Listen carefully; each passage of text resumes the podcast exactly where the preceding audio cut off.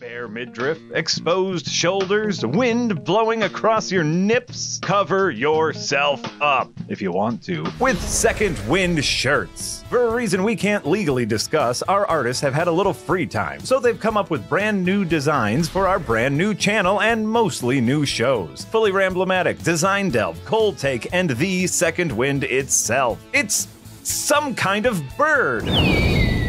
Act fast because some of these designs are only available for a limited time. We've partnered with Shark Robot to make the shopping experience as easy as possible. Because let's be honest, life is hard sometimes. One day you're happy and working, and the next day you're called into a meeting and HR is there and you're just fucked. Head to sharkrobot.com slash second dash wind or click on the link in the description to check out all of our shirts today. And I think there's a desk pad too. That's fun.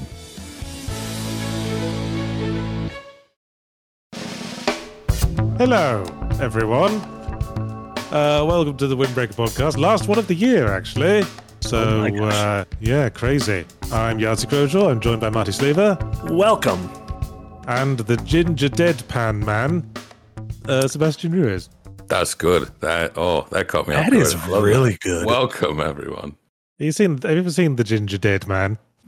No, is that a horror, a horror? Is that a spooky film? A spook 'em up? Yeah, it's sort of a tongue-in-cheek, low-budget horror movie with um, who's the famous actor they got for that? Who's the one with Uh, big teeth? Gary Uh, Busey. That's the one. Wow.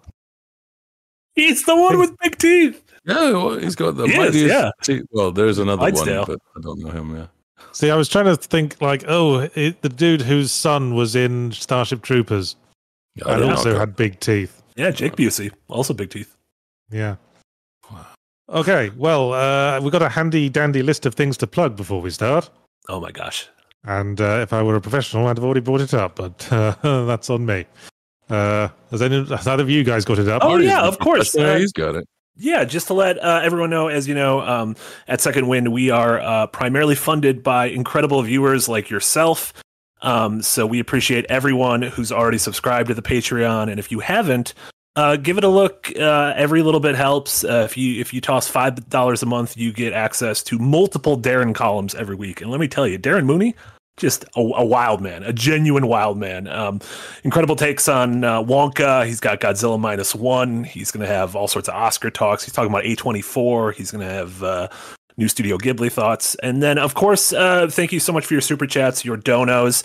Uh, and if you are going to donate uh, anything, um, you know, maybe higher than than your your standard fifty dollars or anything, consider doing it through PayPal. If only because uh, PayPal takes a far less of a cut. I think zero of a cut compared to Google, which takes a little bit of a cut because Johnny Google's got to eat.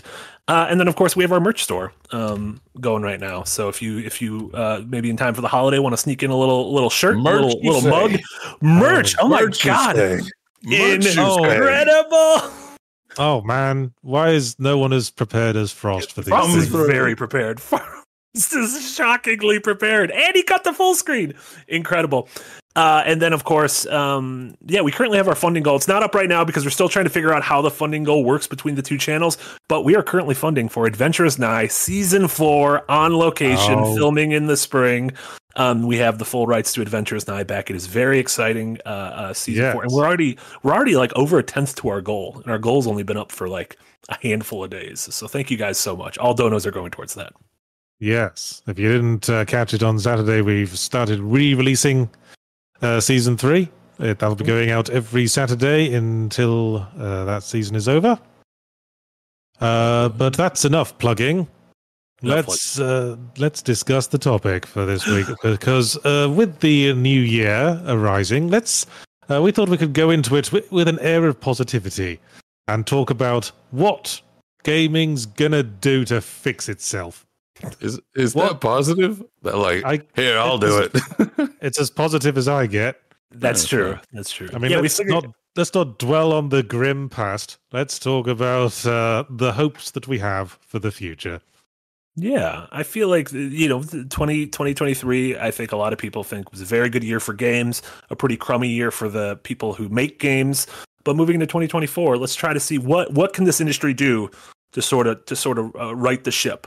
What sort of positive lessons can we take? Double down on the good things, uh, uh, avoid the bad things. What can we do going into next year? Well, for my part, I think what the industry does needs to do is more of what it's currently doing. I think we're on a positive uh, projected path in a lot of ways. Oh, Uh, lay off largely, more uh, people. Well, besides all that, but uh, largely because of. Am I blowing the mic out a bit? I can never tell how close to put the mic to my mouth because if I don't put it really close, people complain that I'm too quiet. I, I go tongue length.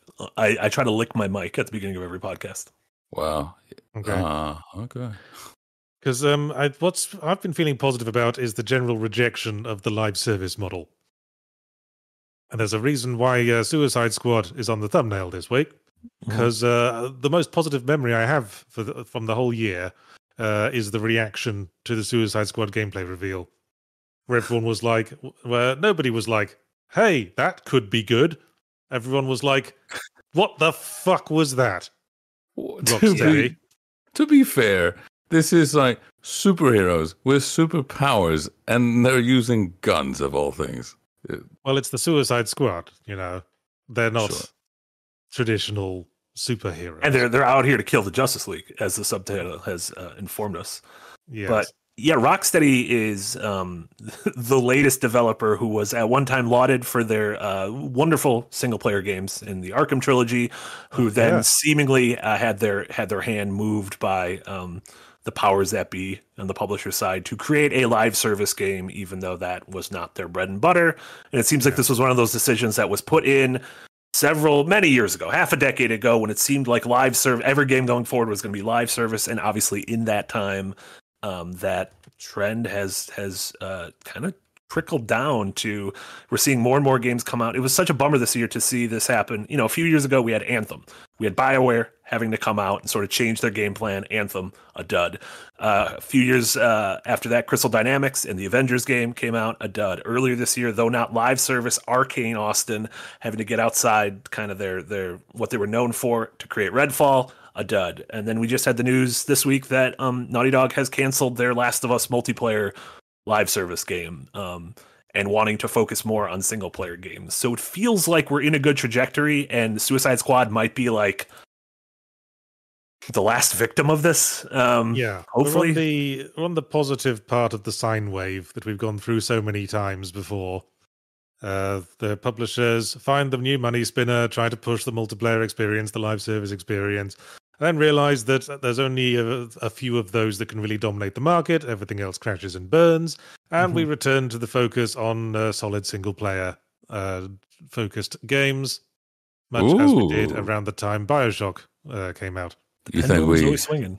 You think we go back Yeah. to this solid single player because I believe we that we're past the point of no return. I said I think at the start of the year last year that games as a service were becoming like the food industry, and you're always going to have your like top five. McDonald's is never going away, but they're all about Yeah. that content. Minecraft, where I, I'm just saying, commit to live service. Minecraft, you can play any version of the game ever uh, that's ever been around, and you can see the patches, you can see the updates that are coming through. If you don't like it, you don't have to commit to it, but it is uh, making more content. I'm sick of multiplayer games as a service where it's it's constantly getting different patches, different contents. If you want to just sell cosmetics, have at it. But I, I wish they'd put more thought than just like, well, we don't know when we're going down. We're, we're just going to keep going until we collapse. Mhm. Yeah, that's that's not really a positive has been. For one thing, uh, you lose uh, the satisfaction one gets from a really good ending, which is something that's going to be coming up in my semi emblematic this week. Ooh, fitting for the last one of the year. Yeah, because like you know, live service is incompatible with storytelling. Storytelling is beginning, middle, end, and when there ain't no end, there ain't no story. That's why I've never liked superhero comics. because they can't die. Because they never fucking die. love it. Love it. Love it. Love it. So, uh, and you know, all the like uh, the layoffs in the big money industry. Obviously, that's uh, terrible for people being laid off. But you know, there's also a positivity to be seen in uh, the crashing and burning of the industry as it currently exists. Yeah, that's I mean, like I'm a sure. hard one to I mean, swallow, this isn't was? I mean, I saw this pattern in like microcosmic style back when I lived in Brisbane because there was a time when Brisbane was full of big studios: THQ, Chrome, Pandemic. and uh, basically all of them went belly up one one after another for various reasons. And what resulted is that there's now like 10 million indie developers in Brisbane, uh, like Defiant, who made uh, um, uh, God, I feel so bad. I've forgotten it's what it's called. The the card game procedural thing. Hand of Fate. Thank you, Brain. Oh. Defiant made Hand of Fate. Uh, Fruit uh, Hmm. Half Brick, who made Fruit Ninja, like one of the biggest mobile games ever in history. Yeah, Australia's And- popping. Yeah. So the big the big studios break up, and the and the end result is a million indie devs uh, making interesting shit. So Okay. you know what? All those layoffs, to my mind, uh, can be is just part of the pattern, part of the Yeah. positive pattern. You get your Something we've seen before. There's always like we always look back at the Looking Glass family tree. How Looking at Glass uh, had all of these developers like during the the System Shock era and everything that eventually uh, went off to uh, you know form AAA studios, indie studios. That's how we got you know the Bioshock games, and then a bunch of uh, indie games like Gone Home and Firewatch and things like that. So it feels like uh, even some some of the Arkane games. Uh, so it feels like yeah, your your hope from this is that the seeds kind of are able to get caught in the wind and spread and then grow somewhere else. Yeah, I mean, when like a big studio goes down, everyone talks about it like someone's died. But no, all the all the, the things that matter, the people, they're all still alive, and they're all going to be looking for shit to do with their lives. Yeah.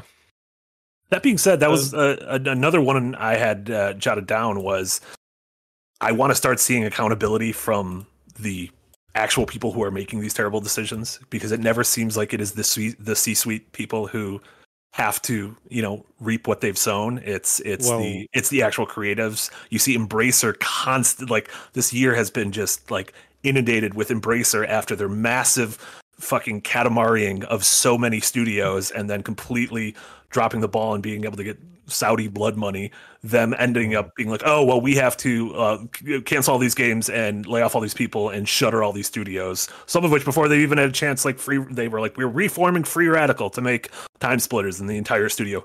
They're like, no, we, we actually don't because we don't have any money because we had no business plan. However, the CEOs just fine. Don't worry, they'll be they'll be just fine.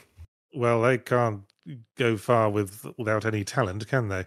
Yeah, I mean, that's kind of what we learned when we split from our Mhm. corporate owners this year. yeah. And I like to think we've demonstrated the the uh, the ongoing pattern as the corporate industry continues its merry march to collapse. yeah, what were Everything's just going to revert to independently funded little life rafts floating on the big churning sea of bullshit.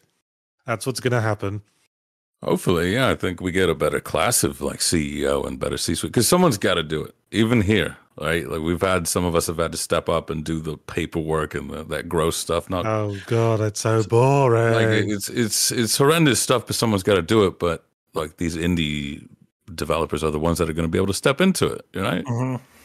So good good Yeah, times all it around. Turns out it's not actually that hard to be a CEO work, wise. we should use AI. There we go. Make them redundant and the whole C-suite.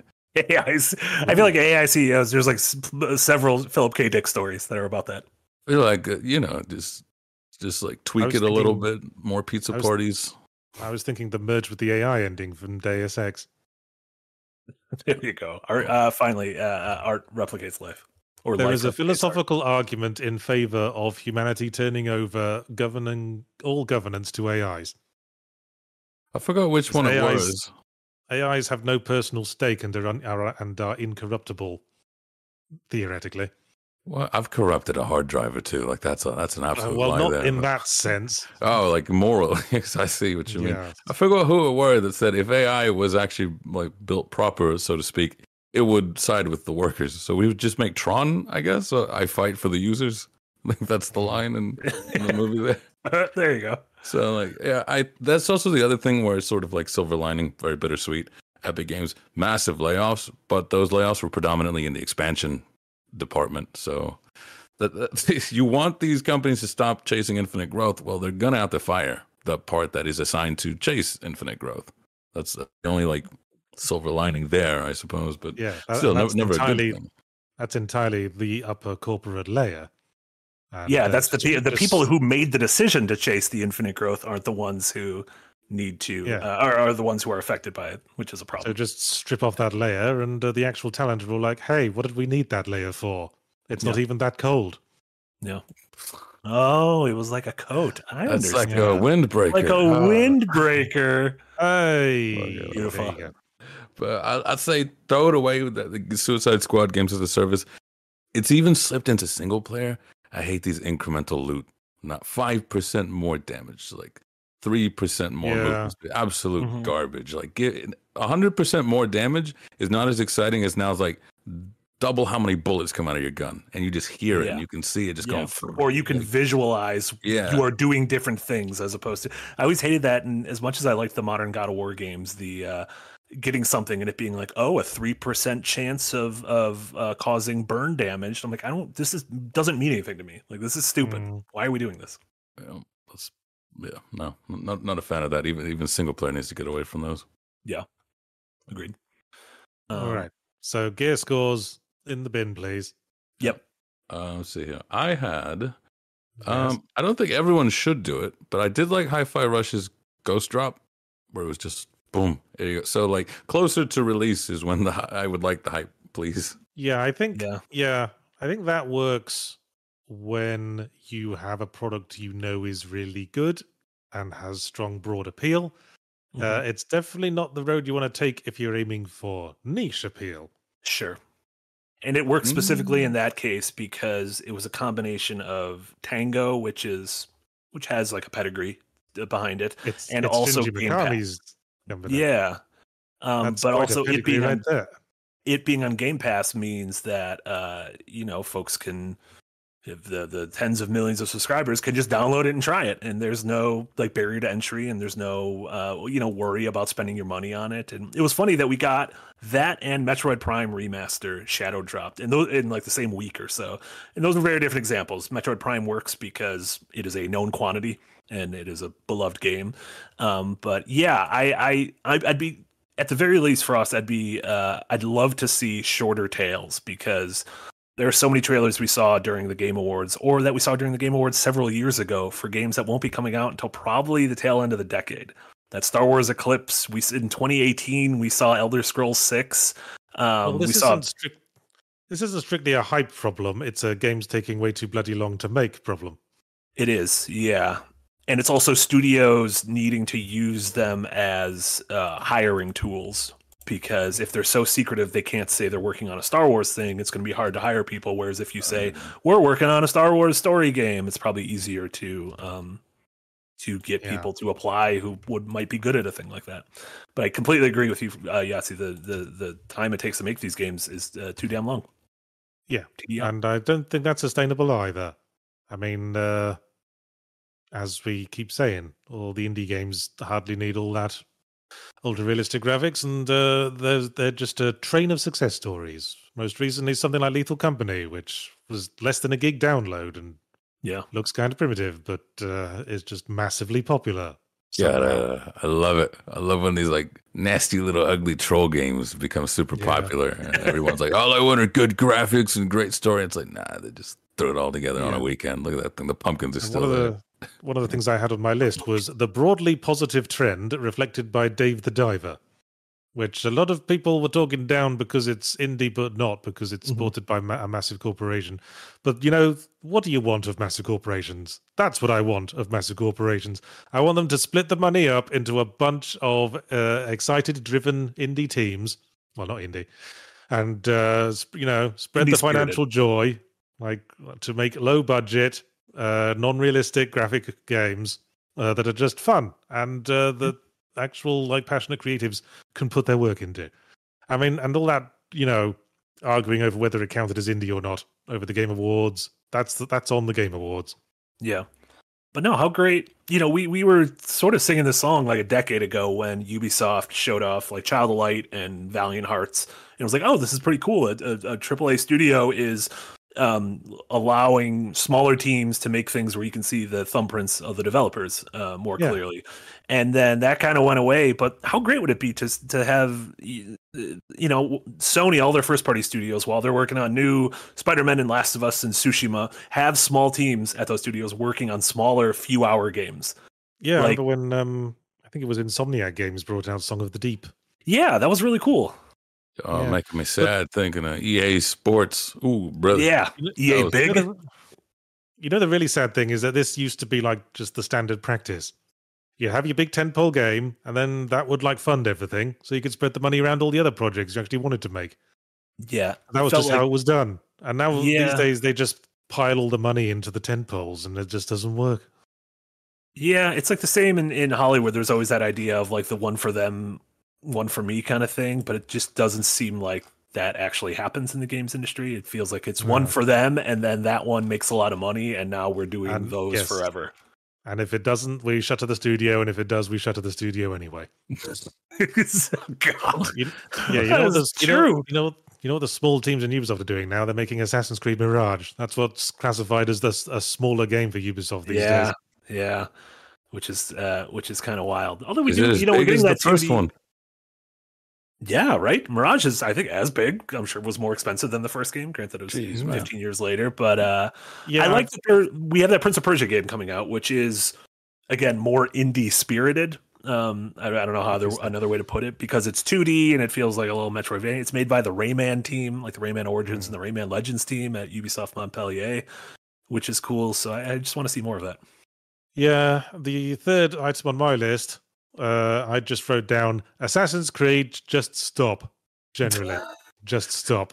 Does that apply to a lot of franchises or just Assassin's Creed? I think he's tired I of think- reviewing them. Most especially Assassin's Creed. at what point uh, did you realize, you know, you didn't have to keep doing COD? And at what point would that hit for Assassin's Creed? I don't know. I think it was after like uh, like I did Modern Warfare One, sort of. Well, I played it. Uh, First and one or the when- second one? The the second Modern Warfare One, Okay. which you know that which is getting to the problem. Uh, but when the second Modern Warfare Two came out, I was like, I don't think I will. I just won't. So I didn't, and I haven't since. How did you It feel in the moment? It's like, oh, it helped with Call of Duty that they were were were putting less and less effort towards the campaigns. And so Yeah. that felt like an easier breakup, I think, on your end. Whereas Assassin's Creed is still just like, you know, predominantly these single player experiences. Um, Yeah, yeah. but I agree, it's hard to, I don't know, even like when the franchise has had like a shakeup, it hasn't felt like it's shaken up enough, or maybe it's been shaken up in a direction like the RPGification of Origins and Valhalla. Well, this is why I'm saying Assassin's Creed needs to stop because I think what we've learned is that there's no shaking up that can help things at this point. Well, people like the new ones. That's why I wait like five years in between a franchise. And then it feels new enough. If you have to do one by one, it's just a boiling frog effect. And I you're the frog. I think there's any. I don't think there's anywhere that particular IP can go that would feel like something new and innovative. Japan. I think they've. I think they've tried everything, and it's just been milked to a little dry husk. Yeah, aside from putting me in the animus itself, I think that's it. We've run out. We've run out of room. I'm you just- want I'm like an sure anime, there's like a someone tanning trying- bed at home, kind of. Yeah, Well, could like- you like- imagine? Well, early on, early on, there was like a coherent uh, theme to the plot. It was like Assassins versus Templars, uh, uh, exploring the the philosophy of the assassins and the counter philosophy of the Templars, who both, uh, you know, broadly agree on some areas but disagree on like the crucial uh, area of free will or whatever. But in like the last nine Assassin's Creed games, that has just been goodies versus baddies.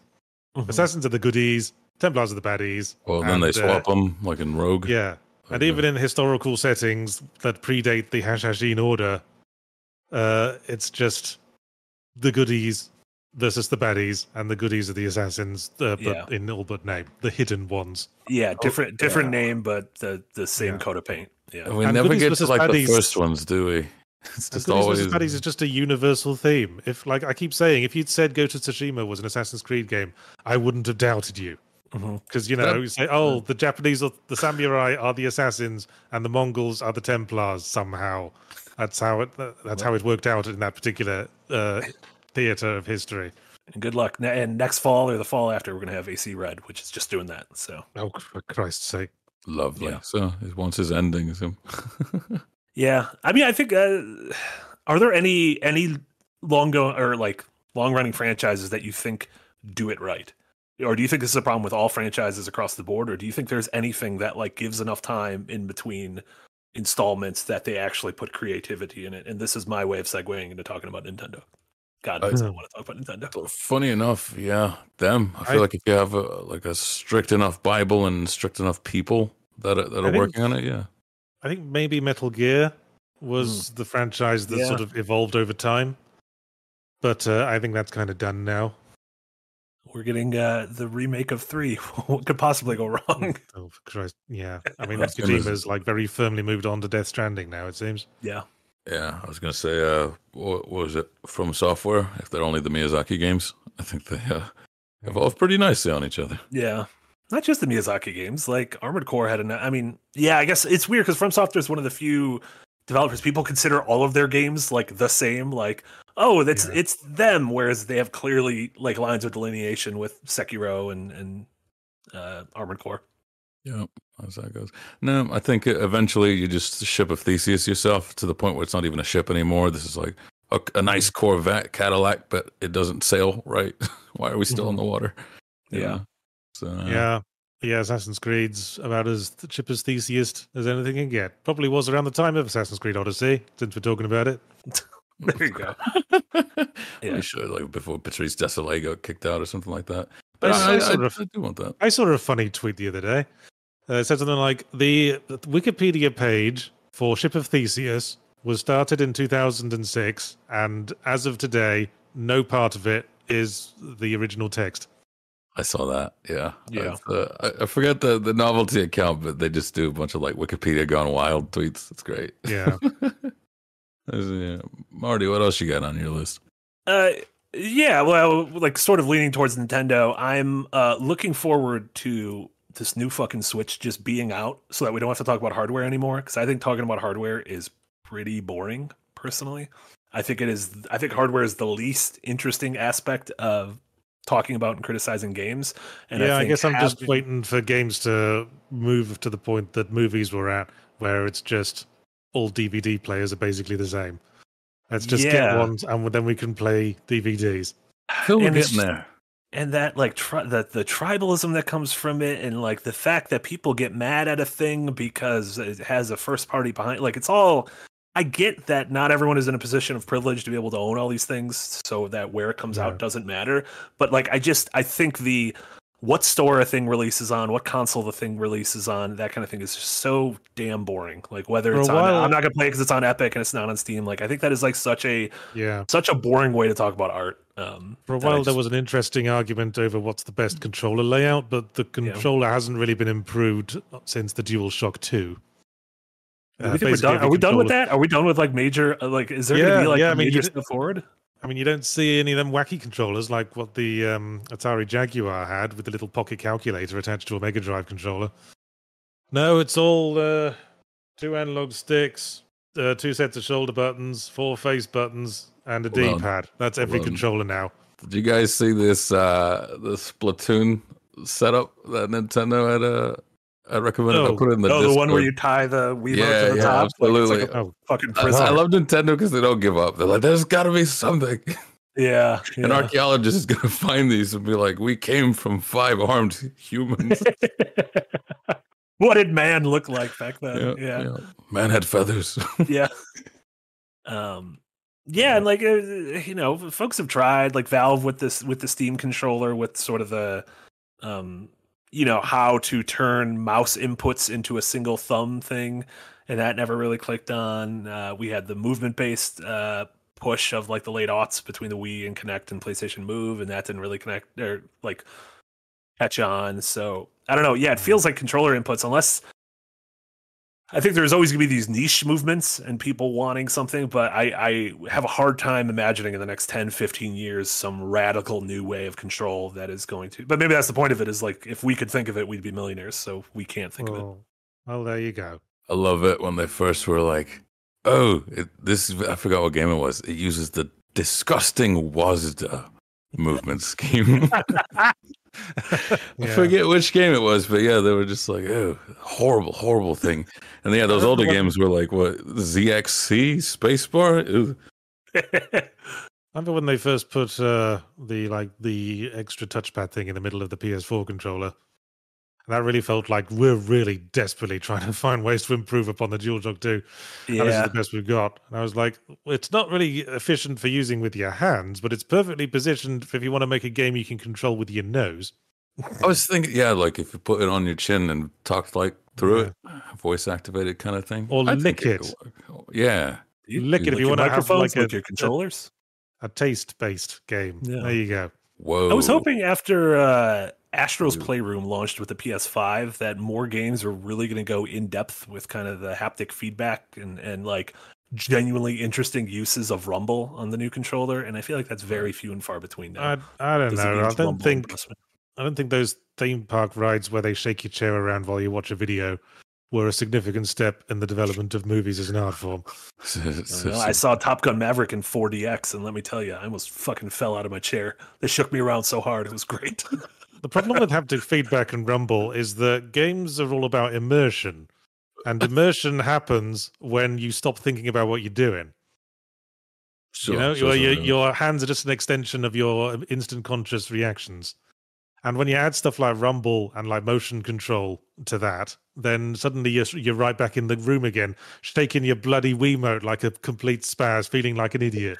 I Are you just, not, I are you disagree not with looking that. forward to that haptic bodysuit so you can feel it when you get shot? The Rez bodysuit, that's all I want. The, I- the Vibrotron. I was never it never crossed my mind playing Half Life that this would be so much better if it was knocking my drink out of my hand every time I got shot. That'd be great. Yeah, but This- like, I mean, the, the, so uh. Rumble came. The first Rumble game I remember, I think it might have been the first, was the Rumble Pack with Star Fox 64, and it was a huge novelty.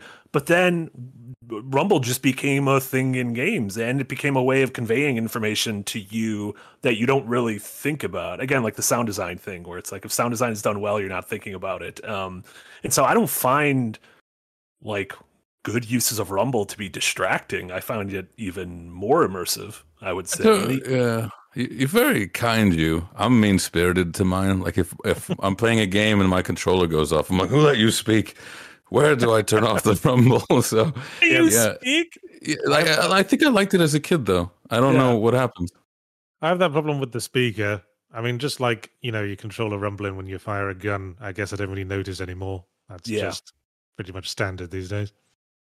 Hmm. But the I like yeah, the controller speaker in like PS5 games, I really don't like that at all. I'll turn that. It's also, I mean, that's always get. weird if you have headphones, if you're listening on headphones and then the controller's trying to talk. You go, what? What'd you say? Yeah, say that. Say that to me again. Almost don't. No, I, I think I, I think we, we, we've gone as far as we can with like controllers and maybe even hardware, which makes me excited because I think okay, this is what we're going to be on for like the next ten years. Let's start making games like within that time window instead of anticipating the next one. Outside of that one guy who he made his own haptic feedback system and he likes to snipe in in shooter games where it kicks.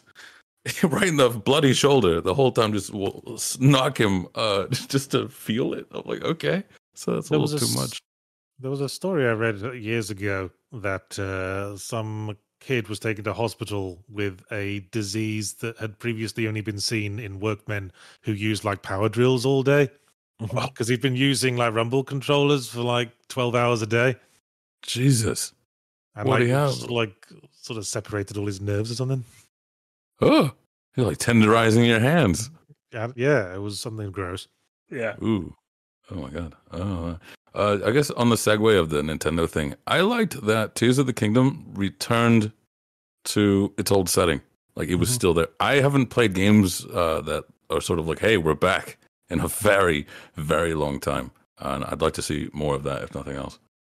I think it's a smart way to. I mean, granted, Tears of the Kingdom took a long time in development, but it is a smart way to kind of be economical with what you've already created while framing different mechanics and different things to do around that. And we saw it twice this year, I think, at least that I can remember with um, New York in Spider-Man Two and uh, and uh, Hyrule in uh, Tears of the Kingdom. I thought it worked better for Tears of the Kingdom because your tool set made existing in that world feel so different than it did in Breath of the Wild, where Spider-Man was just, you know, the, the swinging and the the the sort of the the flying stuff, gliding, uh, Oh, yeah. felt great, but it didn't feel like remarkably different from the first one. But no, I'm I'm fine with that. Like I don't really like the same way people are- Hollywood would reuse sets. Like if you already built it are- once, People are not happy with that. I, I understand, I guess, in Tears of the Kingdom, but for New York, I'm like, what? You want another borough or something?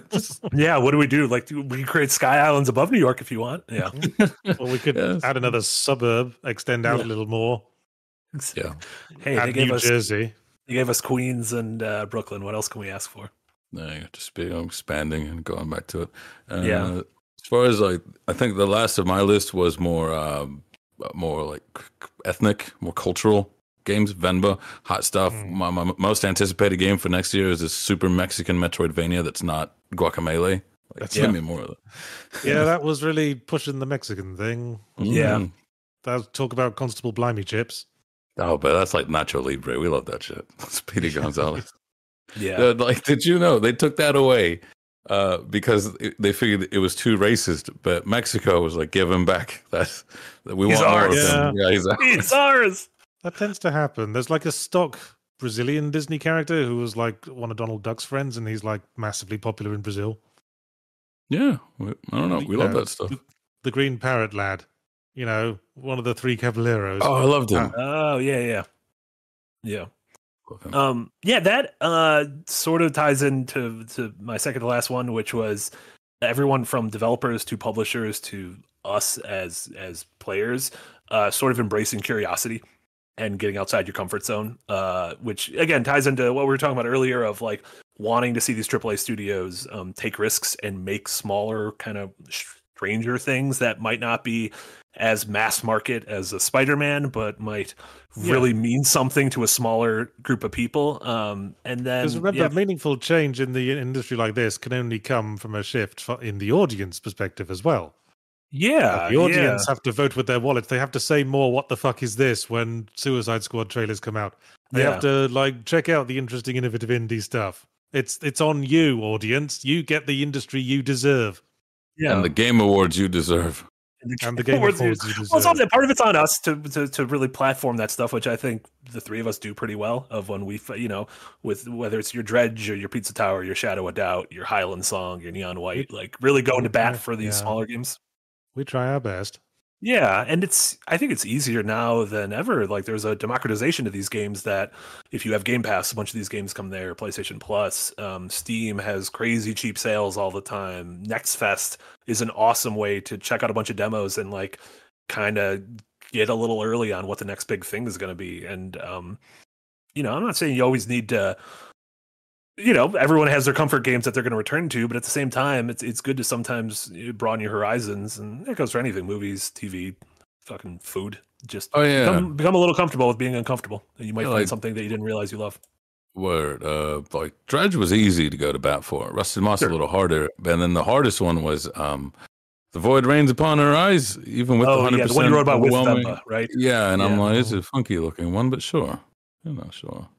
I, I, I'm now. I feel like I'm becoming a games journal father, where before I didn't feel any responsibility. I'm just like, I'm going to talk about whatever I want to talk, but now it's like I feel like I almost owe it to someone to talk about this game. Sure. Yeah, Yeah. welcome to my world, bitch. As Yeah. Freddy Krueger once said. Good movie. No, Freddy having- Krueger. Having a big audience comes with it responsibility. I'm afraid. Yeah, No, Uncle Absolutely. Ben. No, no heavy I- lies the head that wears the crown. Oh. Yeah. Um, and then my uh, my last one was um, everyone needs to start giving more of a shit about uh, preservation in game history. Um, we see that with with digital Right. stores closing down and Nintendo being like, well, there's just no way to ever play 3DS or Wii U games. Bye, bye, everyone. Uh, we see that with servers being closed for multiplayer games that like I personally don't care about, but I think just losing these games fucking He who forgets the past. Yeah, exactly. to Gets a it. In history class. yeah ex- exactly um and so you have people sort of you know carrying the torch not only you know the the the um piracy which ends up becoming like the only way to get things done at certain times but stuff like the video game historical foundation stuff like the um uh digital eclipse games uh in limited run like the making of karateka uh or karateka which is you know a, a real cool glimpse into video game history and then bringing back weird old franchises like tomba and gex like Oh, um, Tomba. treating tre- yeah treating like treating these old games with respect and not just like slopping them on shitty collections but like just making them easily available to everyone um Well, because that's uh, something we can contribute to as well by Okay. just uh, making lots of retro reviews and keeping these titles in the uh, collective mindset. Yeah, we're gonna do a, a Tulip long play. We're gonna play all of Tulip in 2024. What Uh, the hell? Uh, my lips Most can't kissing take game. that much kissing. It's a kissing game. I Ross, remember. th- I remember that. Yeah, th- Beautiful. that video. Yeah. Wow. Beautiful, so much kissing. Uh, oh my Yeah. god, dog him. Um, I yeah, know he just popped up by, on his own free will you because Ready. he- He's a star. because he woke up and realized, hey, I'm not being shown to the internet. I'm ready for my close up, Mr. DeMille. He was a he was a, uh you summoned your spirit ash. Um, did you guys have any any other ones? No, we Um, pretty much went through all of mine, and uh, I see super chats off the starboard bow. Yeah, like Oh, a bunch of smaller things. They'll probably bring them up themselves, honestly. And uh, as a reminder to everybody, this is the last Windbreakers podcast until the new year. So if anybody wants to tell us how cute we are, that they have a crush on us with money, feel free to do that right now. Yes, Nice. this is the part where we read out all your super chats. With we Yeah. are So our ne- yeah, our next episodes won't be till the eighth. yes. next week is Christmas. Following is New Year's. We'll take taking a week off to Yeah. uh, you know be human beings and interact with our families and shit. All that tiresome drivel. I just keep looking at But uh, before then, we've got all these super chats to read out. I've only got the super chats themselves, not the live member chats. So, Marty, remember to. Yeah, uh, the first one was, miss any of uh. Loki Loki. Welcome to the Green Gang, and then we kicked off with Jacob Kitty, which I think uh, Yes, should be Jacob list. Kitty with five dollars, who says, "Marty, your review of a Highland song was beautiful. Thank you for putting eyes on such a wonderful indie game. For me, it's this year's Spiritfarer." Oh, thank you so much. I really appreciate that. Yeah, going back to the previous thing of of, of uh, trying to shine a spotlight on uh, games folks might not know about, especially if they come out really late in the year. Weirdly enough, um, yeah, I did. A, uh, we have a new series called Bite Sized, which is um, sort of the evolution of of if you remember three MRs. Um, but yeah, I did one on uh, on on uh, Highland Song that I was really proud of, and we have uh, we have a bunch of them in the works now. Some of them should be up before the holidays. Some of them might be up during the holiday break. Um, that's not just a series I'm doing. That's every a lot of people are going to be contributing to them, but uh, yeah, a little a little kind of meatier looks and more essay uh, tinged looks at games. So uh, yeah, check out the Highland. Song one. I kind of bounced off Highland song. That's fine. It's not for everyone. It's a little. It's kind of. It's a, it's it's definitely in the Marty zone, which He's- a lot of times he's- Marty zone it might have been- Yahtzee zone. It might have been bad luck because uh, it wasn't really clicking for me, and then I like had a s- ran into a bug that sort of soft locked my run. Yeah. Didn't really feel like trying again. Is it because you're you've been closer to Scotland? You know what the chibbing is like. Yeah. Yeah, I've, I've brought this up before. Scotland has less of a sort of glamorous world of fantasy air in my mind. Yeah, More I don't sort know. Of, uh, chip shops and have, you, uh, have you seen Train people. Spotters? Train Train spotting. I love train spotting. train yeah. spotting, heroin it. and chip shops. There you go. I don't. I don't. Uh, to, to bang the drum I said last week. I do. I like my games uh, with a sense of place, and it doesn't matter what that place is. Like if that would have been like take place in Appalachia or something, but really Yeah, made yeah. me feel like I was there, I would have been just as impressed. You and your sense of place. I love Oh, it. see that that makes sense. Yeah, because I grew up in Appalachia, and when Assassin's Creed did it, I was very like, no, never, No, I'm no, no. going back. Uh, Cars of Fort Langley gives 10 Canadian and says, My first super chat, my first time catching this live. Just wanted to say thanks for the literal years of enjoyment and congrats on the second wind. Happy holidays to the team. Thank you, Cars of Fort Langley. I've only been here for like three weeks now. Years. Uh, and then uh, Gardo, welcome to the Green Gang. Thank you so much, Gardo. Uh, Karuta Cowboy gives 35 uh, Zars and says, Random question, but Yahtzee, what's your opinion of Brandon Sanderson's books if you read any? I don't think I've read any. What's what? What's he written? He's like a big fantasy author, right? I bet it's got boats in it. No, he's a big like he's almost like a, uh George R. R. Martin adjacent. Oh, Right, right. Uh, the Mistborn series, which is a big Oh, series. Um, oh, I think my uh, my my missus was reading those at one point. he also finished Wheel of Time after um, Robert Jordan uh, passed away. Oh Hmm. well, I guess somebody had to. Mm. I don't know how to feel about that sort of thing. Always feels a little bit mercenary. Yeah, I mean it depends if like there were plans in set while the person was alive and could sign off on it, as opposed Yeah. to that could be are you doing? sweet though. It's sweet, Mercer, like Boba Fett, you know, after Jango. Sounds, It's one of the worst. Sweet It's touching. mercy. if you like. uh, the Piss Bandit gives ten dollars and says the industry will be saved with a AAA porn game. Thoughts? That was that was the old God of War. Yeah, I think um you might you know, might not be right there.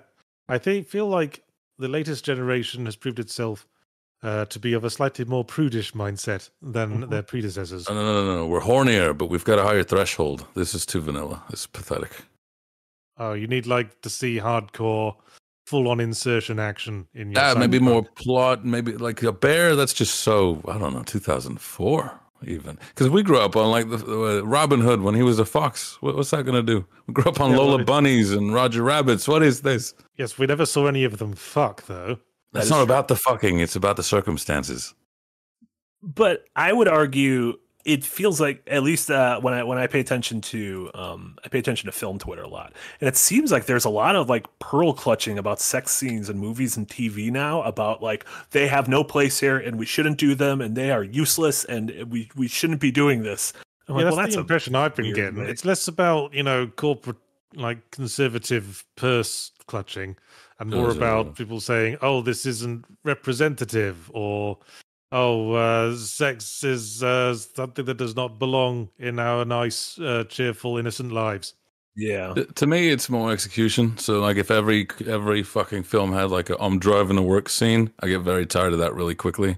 And if everyone's not now just fucking, but if you end up with something like uh, I don't know, a more exciting drive to work, something goes weird, like in uh, what's his name, Sean. Falling, falling down.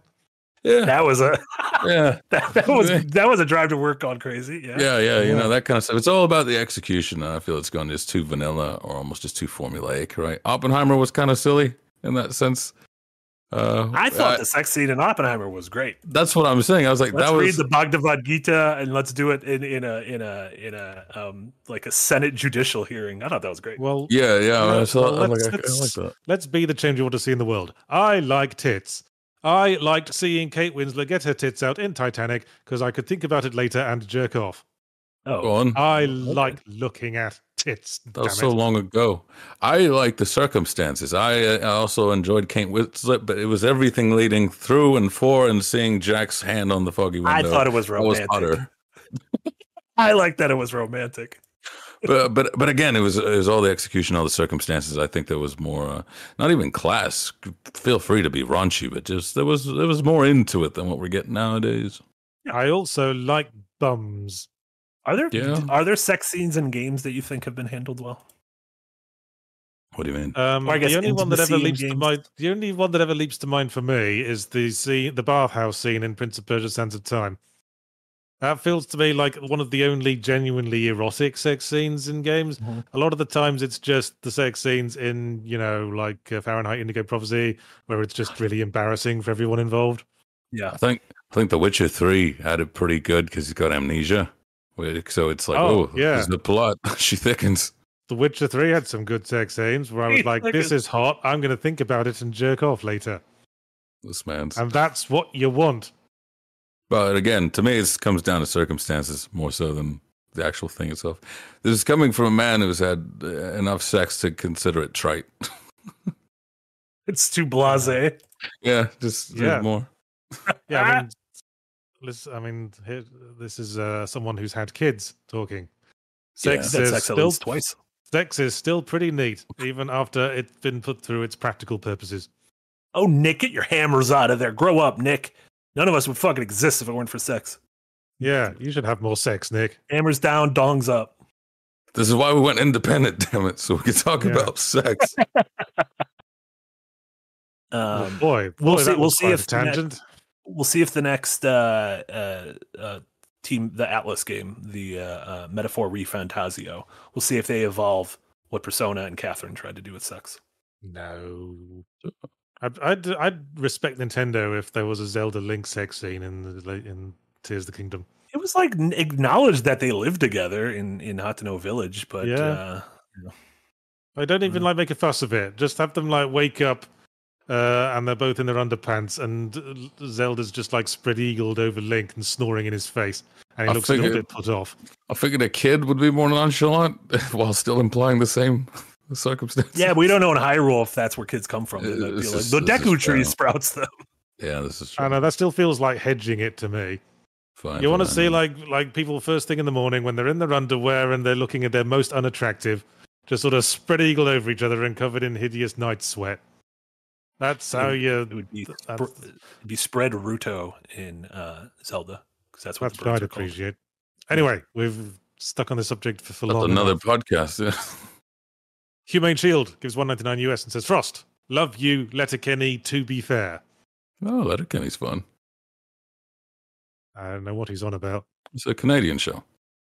I know about Letterkenny. Yeah. I've hmm. never watched it. A lot of people have recommended it to me, but it's on my list of things that I'm. I'm gonna be honest. I'm probably not gonna get to. Hmm. Tommy Salty gives 10 Polish zlotys and says a sequel to 12 minutes would help the industry, Speaking of uh-huh. sex, if you like. Do you think there should be like full on uh, incest porn? Oops, spoiler step brother, alert. step brother. Spoiler alert. Spoiled the whole game. Uh, Well, what and, are you doing, half brother Chan? and uh, wing potato, welcome to the tip jar. Terrible thing to be talking about a tip jar during all these conversations. Oh, Just well. the tip jar. Yeah. Robo Knob the Snob gives uh, brace yourself, 119.99 euros. Woo. Deep red super chat and says paying for Patreon and super chat is like OnlyFans without the boobs. So I'd like at least to see Yahtzee saying something very positive about anything, Marty something very cynical, and Sebastian something with an uncharacteristically squeaky voice. Uh, Mm. I really like peppermint bark. Uh, every single one of us is going to die alone eventually. Jesus. Huh. Let's see here. I'm st- voice is easy. What's uncharacteristic of me? I feel like I talk the most shite on this one. Let's just say we represent the Lollipop Guild. We represent the Lollipop Guild. There you go. There you go. You can go higher than I can. That was Oh, really my impressive. voice, my voice is sort of locked into this register. I can try to go higher, but it goes. "Ooh." Wow. Uh, it just disappeared on him. Yeah, where did it go? Pick it back. Uh, also, we have a couple. Uh, we have a couple donos uh, from off platform. Tommy Salty donated o- over on Ko-fi. Thank you so much, dear Windbreakers. It's me, Tommy. I think we can easily fix the gaming industry. It's all about respect and trust, and smiling, and not chasing the easy bucks, and paying the creators what they deserve, uh, and about not mixing meats. Uh, by the way, have you heard about Wojtek the bear? That was Yes, beautiful. yes. That was beautiful. um, and then Alexander, hundred dollar dono through PayPal. Ooh. You know what? We're gonna. You know that sounds like little Alexander the Great. Am I right? Yeah, Mhm. that, that Yeah. was a great Alexander right there. Yeah. Thank you so much, Alexander and Tommy. Thank you guys so much. Okay, then. Dylan Kuntz gives a comparatively paltry, but was we're still grateful for four ninety nine, and says Merry Christmas and Happy New Year. Glad the channel's doing so well. Thank you so much. You really, And then you really Rob- threw and me then for a Robo loop when Knob- you said that. And then Robo Knob the Snob comes back after his huge donation with a five ninety nine donation to say, also I'm announcing next week's Yahtzee Tries, the Danganronpa series. You'll be lucky, Robo Knob the Snob. There's nothing. The lights will be out next week. Donkey Kong rom com. Uh, Luke Jimenez gives two Australian dollars and says, comment loading. That was clever. It was a clever little joke there. And Tommy Dianort's Archives gives five Canadian and says Marty saying the Last, the Last of Us 2 is of higher quality than the 2021 Best Picture winner is a horrible thing to say, especially when Last of Us 2 didn't deserve Game of the Year. When did you say that, Marty? I didn't Last say week? it was specifically better than the 21, 21 uh, Best Picture winner, although I do. I mean, depending on if you're talking about the Oscars of 2021 or the movie. What was the would be- 2021 Best Picture winner? It would be either Nomadland or Coda, depending on if you're talking which which which year, if you're talking about when the Oscars aired or which movie. I do think The Last of Us Part Two is better than both of those. But my comment was generally, um, I think Game Awards winners, uh, by and large, are better than uh, the movies that have won uh, Oscars for the past 20 years. And there are exceptions. I think stuff like Parasite is incredible. Um, but I think it is way better, you know, a game award winner uh, is is generally of higher quality than something like The Artist or Crash or The King's Speech. I, I always like going after those because they're real Yeah. boring movies. We're calling Firth. Poor Colin Uh, Firth. He's doing fine. He's handsome. Uh, Rialan Quake gave us five US dollars. Says a game dev friend of mine is very worried about the future of game dev because of all the layoffs and potential investor loss of interest. Well, That's- then that's just actually- make games without make games without investors. Then make little games that are uh, cheaply made. But you got to. How do you pay the bills? Uh, Kickstarter, Patreon, same thing way we do.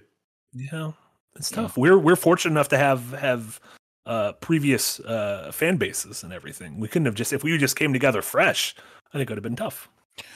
Unfortunate thing is, you kind of have to have a normal, a real job, so to speak, as you're angling to get through. Uh, yeah, it's a it's a rough way. I wouldn't be as pessimistic as I've seen. It's like, oh, why be a game developer? You should do it because you love it, but just be careful that you don't chase the dream into a Yeah. corner. Yeah, game development's never going to go away. It might be less uh, lucrative for a while, There you go. but you know, we're all in it for the passion, just ostensibly. Of the Christ. Uh, Eero Lang gives five euros and says, Since it's almost Christmas, what are your favorite Christmas games or games you like to play around that time of year? Thank you for great work. The only one I I, ever uh, think of is James Pond 2, codename Robocod. What? I, uh, I I wrote about this for a for a column that you can read on the five dollar tier of Patreon and above uh, about how there's a weird lack of holiday games in my mind. Well, it's because no one can predict when games are going to come out anymore because they take so long to make.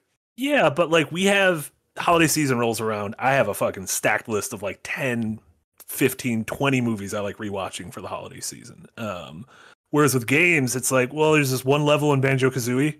That that's a pretty cool level, Freezeezy Peak. Um, so there's not a, there's, there was uh, Christmas Nights, the game Nights into Dreams. Shout out to Yuji Mhm. Naka. Uh, had a full on like expansion that was just Christmasified everything, which I think was neat. And Parasite a Eve Chris- is my is a- my favorite Christmas game. There was a Takes place around Christmas Christmas. Jun- Junior 3D expansion. Yeah, yeah. Yeah. Uh, two things there. Live service games are constantly updating themselves for that stuff. Yeah. And the the other the actual game I play. Uh, Well, I tried to play Skyrim at first. Snowfall. It's nice. The windows. Oh, I like open that. yeah. Yeah. There's also the games that sort of take place on a real calendar to where you can get some of those vibes. Your your Stardew, your Animal Crossing, Yeah, stuff like Bully or Persona. Yeah. It's not really a Christmas game, though, is it? No, there's like Christmas bits of it. Um, stuff that feels kind of festive. Yeah. Bully. Bully out of Christmas time. Yeah, exactly. Oh yeah, there was Dead Rising Four. That was all Christmas themed, right? Yeah, and it was awful. It was pretty bad. Yeah. not not great. Uh, yeah, I remember calling that the Dead Rising Holiday Special. Oh no. Just uh, See, clever. It just wasn't little- good. Just pause for a little round of applause there. Wesley Thomas gives five Canadian dollars. Says we need offline play and physical releases. Remember, if a download isn't legally property, a pirated game can't legally be called stolen goods. Yeah, you go and argue that in a court of law. Yeah. Thomas. Yeah, Yeah, well, you that's true. Here's the funny thing: is like that makes games closer to like food, and your dine and dashing is a thing. so Yeah, yeah. Um, I do agree. I've, even though I've I've strayed away from physical, um, I always think it's a bummer when something like Alan Wake Two comes out and doesn't have a physical version. Granted, now Always- with so many day one updates, what is a physical version? Like, You can always make a physical version if you want one that bad. You know, burn it to a disk, uh, get an empty box, print out a cover. well, they, like like they What- say, uh, pirating. Yeah. If you just want to display it on a shelf, then that Yeah. are the options available. that's true. Hmm. Uh, Ryan Betts gives five dollars. Says the game Soma had an AI CEO, and that turned out very badly for both the characters and the plot in general. But I say we give it a shot. Yeah, it's like the plot of Portal. Yeah.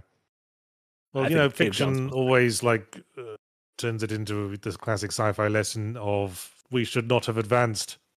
That was bad of us. We went too far. Whoopsie But I think you know, AI will only be hostile if we let it be hostile.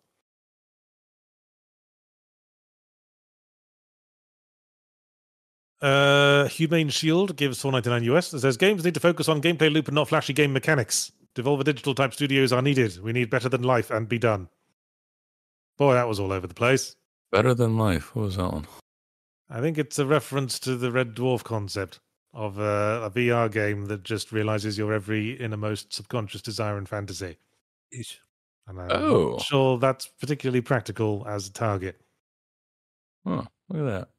I don't think uh, if, uh, the focus on gameplay loop and not flashy game mechanics. I don't think those are necessarily separate. I would say the No, Portal, no, that's what threw Portal me is a combination of both of them, right? Co- Portal is a very flashy game mechanic, but also leads to a very Yeah. good loop. Yeah, but that you know those are tricky to come up with. Yeah, I suppose they just mean uh, like substance over spectacle, which yeah, sure. Yeah, You get. You talked about in your cold take Yeah. about uh, Yeah, game and you know something like uh, Superliminal or Viewfinder could be uh, called a game with a flashy game mechanic that doesn't really go anywhere. yeah, that's a good point. I'd say like Forspoken was hella flashy. Very flashy. Yeah, well, in the sense Particles. that you flashed a lot of magic around with your magic hands. Yeah, yeah. Wasn't anything hands. crazy, but yeah. Uh, Uh, also, Maduin, Vac- oh, sorry. Factor joined the tip jar. Thank you so much, Factor. Oh, nice. Uh, Argentis gives 10 Polish zlotys and says, Hey, y'all, any of you ever played Drakengard? No, but I've watched so many video essays on it. Um, That was, what Drakengard- the pre- that was the precursor to Nier, wasn't it? Correct. Yeah, and I believe Drakengard Three has one of several endings that is quite literally a uh, like canonical prequel to the uh, to the Yeah. Nier games. Um, I've, they're they're apparently they they do not play very well. They do not hold up mechanically. Uh, but I've I've watched essays on them. They're kind of fascinating. It reminds me of uh, when when you think about early FromSoft games, your King's Field, your Echo Nights, to where I'm like, I don't know if I'm gonna go back and play these, but I like knowing about them. And then uh, Hjorth87 gives 50 Danish kroner and says, I just want a parent tap. Cuts all filler and gives a recap and briefing if you join after more than a week. Love Cyberpunk and Baldur's Gate 3, but they be long. What game did you guys say had a recap function? Uh, there's a few. Uh, there's the Alone in the Dark reboot, also called Alone in the Dark Inferno, had a sort of TV style previously on flashback thing that would play every time you loaded a save. Yeah, I think Final Fantasy 13 had it. 16 has like the active time lore thing to where you can kind of get caught up. Uh, I'm playing. Uh, I, so I didn't. I really liked. For, I'm going somewhere with this. I really liked the first two Pokemon games, Pokemon Blue and Pokemon Silver, and I didn't play another one until the Switch. I had a big gap where I didn't play any, and so I got this fancy 3DS that has all the 3DS games on it. And I'm not telling anyone where I got it because it's illegal. Um, but I wanted to play a Pokemon game, and so I'm playing Leaf Green, which came out for the GBA in 2004. And every time I load my game up, it has the last foot. It shows like a quick uh, montage in black and white of the last four major things I did in the game. So I Hmm. made it to this town, and then I talked to the. I beat this gym leader, and then I made it through this cave, and then I got to a dead end because a Snorlax was sleeping, and then I get into the game, and I'm like, this is this is great. Like, why don't more games just do this? This was very smart. Have things that Yeah. are sort of like key moments, and it just shows you really quick clips of the last few you did. I like it. Thumbs up. A superb owner gives five dollars and says, "How about we keep the shutting down of the Solar Studios, but instead of laying off the devs, they just split up into Dave the Diver-sized teams." Well, Yeah. that's what they're doing. A superb owner.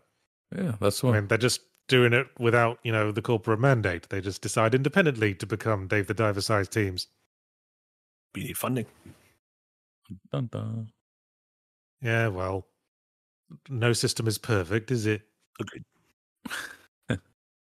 A bag of decks gives five dollars and says, "Just want to say thanks for all the years of laughs and to the AIN crew for introducing me to D and D. Been having a blast. Literally just exploded my character. Ooh. And Will? it exploded with such impact that you lost the last letter of half your words. Bag of decks. Um, Uh, so yeah, wild I magic think- will do that too. Yeah, Wild Magic will. Yeah, thank you so much. As a reminder, uh, we, Second Wind, uh, Omar and Jack have the uh, full rights to Adventure Is Nigh uh, re-airing season three on a weekly basis. Uh, episode two of season three will be airing this Saturday, uh, every Saturday until we get to the brand new episodes, probably in February. My math. Yeah, Works out. I'm Yeah. looking forward to seeing Mortimer get his actual character arc finished. Yeah, and then as a reminder, all the super chats uh, over the next month or so are all going towards our, our next funding goal of Adventure Is Nigh season Yeah. four on location this Yeah, spring. which, which we'll be heading off to record sooner rather than later. yeah. Pretty Yeah, probably bigger- like straight after season three's finished going out. the idea is a bigger behind the scenes crew, so even better production budgets and, and quality and everything. So good shit. Yes, indeed. Uh, BS Marsh gives five dollars and says, "Have you guys considered a tier above the Phoenix level? I know I would get it, and I'm others would as well. I'm sure others would as well. Also, hi Toffee. Oh, Toffee. obviously- What's above a phoenix? What's, what's a big God. bird? Just The God, sky. God. just just The literal sky God. Patreon. Yeah. Uh, yeah, I think that's something uh, Nick has has uh, has considered. Um, I think we have to sort of now that we, you know, after the holiday break and we've had almost two ish months uh, down. I think it's it's we're going to be, you know, looking at our, our tiers, seeing what we can what we can tweak, what's reasonable, what we can add, that kind of stuff. We don't want to we don't want to nickel and dime anyone. We want to make everything uh, uh, worth it. Um, so we're, we're putting a lot of care in everything. But we Have appreciate we, it. brought, have we brought back the get to dictate what game I review in the next slow period? We sure have. That's for Phoenix tier. Oh, okay. Ooh, that's gonna be a big tournament bracket. Yeah. Uh, Uh, Hjorth87 gives 20 Danish kroner and says, Marty, tell me about Skies of Arcadia. You're cute. I take it that's in uh, response to your retro review. Thing. Skies of Arcadia uh, was a game that was released for the Sega Dreamcast and then uh, remastered in Skies of Arcadia Legend for the Nintendo GameCube and has never been anywhere else. Uh, an incredible uh, uh, swashbuckling air pirate RPG from an internal team at Sega. Uh, wonderful characters. Uh, Yahtzee, you might even like it because it is swashbuckling. You are air pirates. You are just pirates that soar through the air. Um, Well, I do like a good swashing of the buckles. It's true. Yeah. Is it the same without water? Yeah, you even you you move your ship around the the the world map. There are Yeah. uh, not only uh, you know people will jump on your ship and there's sort of hand to hand battles, but there's also ship to ship battles, which are like cool and tactical. Um, really, really big adventure. Um, I, I really like it. There's also it has one of my favorite base building things. Like halfway through the game, you get stranded on a desert island, and then you start to make that your pirate fortress, and you recruit. You're like kind of like Suikoden. You recruit characters from around the world. Like you'll meet a you'll meet a chef, and if you help his side quest, he'll come and become the chef for your pirate fortress and then your characters like healing does more for your characters in battle and stuff and uh the the island grows and grows as you get new people it's very cool All right, bored now. Save it for your retro reviews. nope we're voting that's what you're playing this summer we already decided Damn. Arms and Legs gives two Canadian and says, How much money to get everyone in costume? zero for frost I have a rule that I only put on costumes that that uh, to the uninitiated party uh, looks like normal clothes. Like I What? dressed up in a James Sunderland from Silent Hill 2 costume once, and very few people got it, and it, that was gratifying. See, did you just rub your face a bunch No, I put, I put a lot of effort into it actually. I like printed out pat- patches to put on an old Green Army jacket and everything. my threshold's lower because I will go out in this. So I bet you will. yeah we'll do we'll do it we'll do, I'll, I'll we'll dress up halloween you What you provide the co- you provide the costume. I'll wear anything. Is the thing because this Marty, stuff what gets would- expensive. If you had like carte blanche, what would you most want to cosplay as, Marty? Banjo the bear yeah, and i want an actual live bird in my backpack Oh god. Can I be the Riddler? you really Hey, Riddler. you could put little I'd- shit trophies everywhere. Yeah. I bet I could pull off the Riddler pretty well. yeah you're kind of like a riddler Yeah, I'm really good at escape rooms. i bet the riddler is building and playing There you go. Uh, Analingus Dingus gives five dollars. Says, "Glad to catch this one live. Merry Christmas, everyone. Merry Christmas, Analingus. Analingus Dingus." And then John Connor gives 20 Canadian and says, Will consumer rights get better or worse in the coming years in relation to Best Buy stroke Walmart saying they won't carry physical games and online libraries deleting games or denying access to owned game? Game certificates? Question mark. Uh, It'll get worse and then it'll get better once they get sued. So Yeah, I life is eternally a sine wave. i mean there will be ups and there will be downs. That's think a that's- shit that's version of life is a highway. Ew. I want to ride it. Oh, Well, life is a sine wave. Well, highways Uh, are pretty flat uh, that is once true. you get out of the cities. Uh, Best Buy and Walmart. Um, I don't think they have any legal right or legal obligation to sell physical games, do they? no. Uh, well, no one's got any legal obligation to sell anything. Damn. You just you just wrinkled my brain. If it doesn't make financial sense to Yeah. sell, then they won't. Yeah, the Yeah. government would have to take it and say it's too big to fail. So Government Hunter. Roach gives a massive 50 US dollars Oh my gosh, Hunter. to say happy holidays to everyone at Second Wind. Looking forward to seeing what you do in the new year. Keep on being awesome. Will do, so much, Hunter We Roach. so many cool things planned for next happy year. holidays. Uh, Lucky Seventh gives 30 shekels and says, Now that you've used up your second wind, will you re-roll into a different class or remain a fighter in the industry? Ah. Merry Christmases. Ah, D&D jokes. Waka. Uh, Ken Walter gives $5 and says, I know Yahtzee only believes in games with narrative, but party games are valid too. Who's giving me something to play with my eight-year-old besides Mario Kart? Well, you could always, you know, go out to the backyard and throw a ball around, asshole. Jeez. I mean, Nintendo does give a lot. Uh, Your Mario parties, your Mario Wonders. Uh, Go to a things- park, push them in a swing. Merry Christmas. Party Animals. That was a nice game we played. I feel like kids could enjoy Party Animals. that was a cute game, yeah. It Takes I a Two. s- Teach your son about divorce. Yeah. Got swing in my backyard that I push my kids in on occasion. Me too, funny enough. I don't have kids. That's weird. No, it came with the house. Oh, okay. Yeah. Are there like ghost children? Do you ever look out at night? I think like, so. I think everything, everything, everything children related is scarier. Uh, in There's like, a house near where I live that's got like a swing in the front yard, and during Halloween they put like a, a corpse riding the swing. Well, that's cool. Like it's- a I fresh they- one, or No, no, a fake one, but I think it's still up there. It's still up there for Christmas. The Put a hat on it. corpse on a swing. put like a Sa- Santa hat on the corpse. Uh, Uh, Smeesk Audio gives two US dollars and says Toffee Cam. oh, thank you so much, Eric, for providing people with Toffee Cam. Toffee's under my lap desk at the moment. He likes burrowing into little tight spaces. Uh, Cree gives five dollars. And says, "With this five dollars, I fund you. Now dance, dance for your money, dance." That Now, toffee. Cree. Our obligation is only to read out the words, not to obey the commands within them. Give him a little Perhaps you should have read the small print. Give him a little white man jingle. That was the white. You got full screen for the white man jingle. Oh, there it is. There you go. I, think forgot there's what little show I just watched. It's like that's God what- gave the white man this dance. That's far too much vertical movement to be a white man dance. Damn, That's better. only horizontal. Alavam Inc. gives ten dollars and says, "What breed is Toffee? Toffee is a Chihuahua mix. Just don't Wait. ask me what mixed with.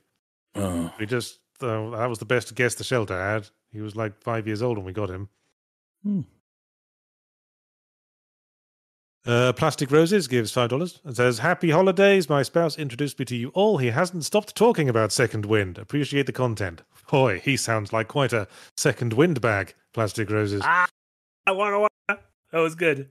Tell your spouse he's a, a real gem, a real, a real, a real superb. Big old Tell him up. that as well. Uh, Dark Groove 86 gives 5 euros. Says, Marty, were you good enough to beat Lies of P without using specters on boss fights? Uh, I got about forty-five minutes into Lies of P and then I quit. I was no. gonna say. I- You guys have played way more Lies of P than I have, so Yeah, guys- I got way further than that. I beat it. Yeah. specters. I'm assuming are like the, the spirit ashes, the summons. Yep. Mm, yeah. Did you use? Yeah, I don't you use a recall them ever being much help. Oh no, they're good if you you get some fruit upgrades on them. But yeah, didn't use them too much. Uh, Gay Bear Bro 2 gives $10 and says, with, with Nintendo generally being the first to experiment with game tech, handhelds, motion gaming, etc., how likely do you think their next system might be a full dive VR system? Not at all. Uh, Nintendo learned. I think a Nintendo learned their lesson. They have resisted the VR pull thus far. They're done with single player stuff uh, because they're, they're the family unit, the family console. That's the one that all the Latinos go for.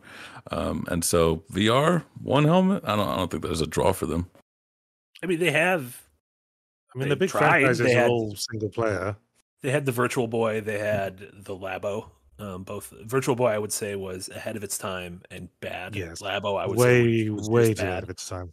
was just bad. Um, but yeah, I do. I don't see Nintendo as being the one. That being said, anytime I try to predict what Nintendo does, they um, do something very different. So my prediction is that the the next Switch is going to be just a very similar to the current Switch, almost a Switch Two, but I'm probably wrong. Super Switch. I, I can't even think of what it would look like. This is this biblically Mhm. accurate Switch. Biblically accurate Switch. Yeah, Like Uh, designed in, in accordance with the design specifications of the Ark of the Covenant. Is that what you're Yeah. saying? Either that or, or the angels with like all these eyes going, fear not. Because if you've read the Bible, if you've read the Bible, which I have, fleetingly, Too much. Yeah. Uh, it goes into surprising amount of depth as to the exact proportions of the Ark of the Covenant. Yeah. And uh, It's like a DIY guide. it's like the fourth chapter called Numbers. It is just numbers. It's awful. Yeah, basically. Well, at least it is what it says it is. Yeah. Uh, and then Harry Son, thank you so much in the tip jar. Appreciate you, Harry Son. And uh, Doran Grossman Naples gives five dollars and says there was a neat article called "Everyone is Beautiful and No One is Horny" about how a lot of media fetishizes the body while desexualizing it.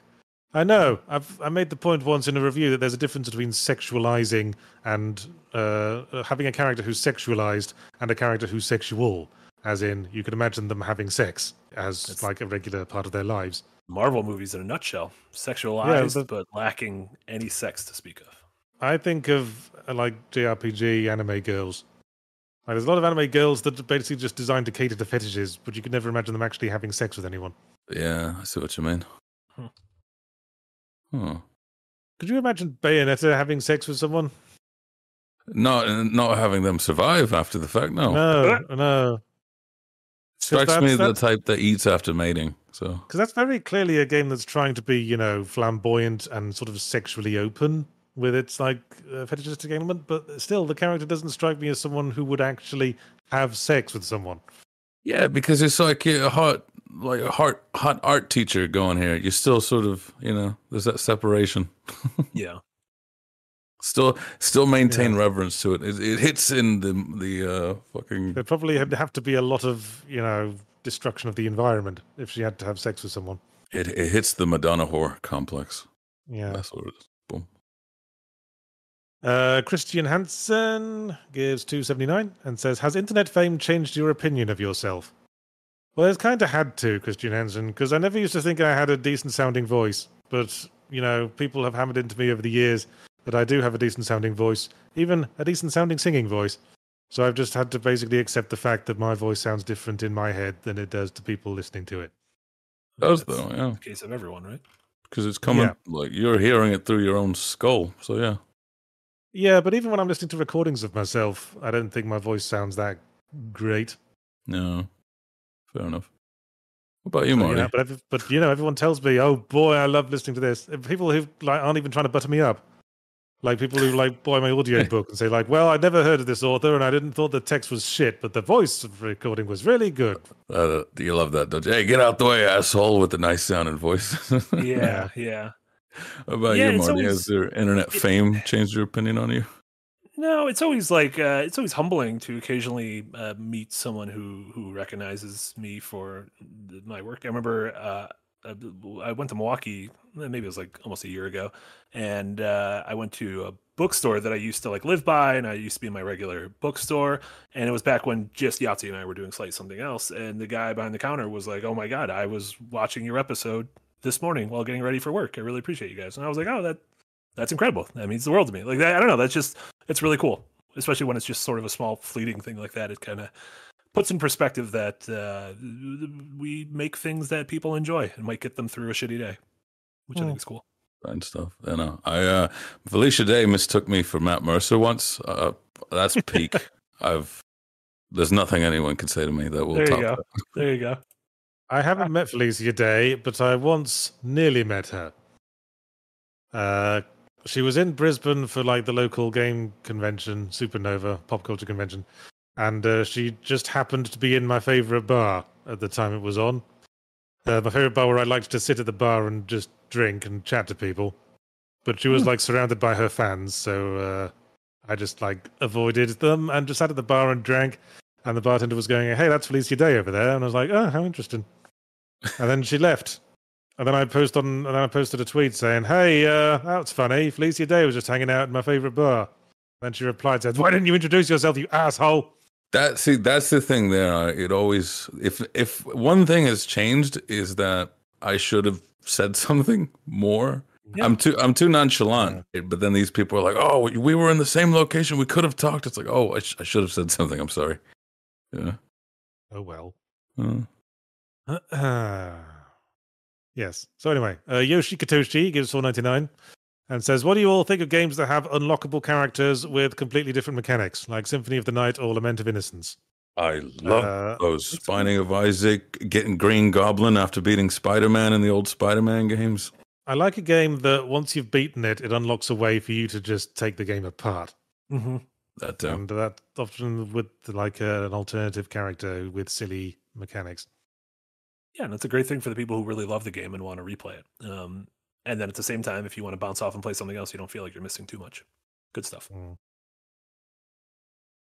Uh, Witticism gives $25 and says, Happy holidays, gents. I hope you all enjoy your time off. What games are you planning on playing during break, if any?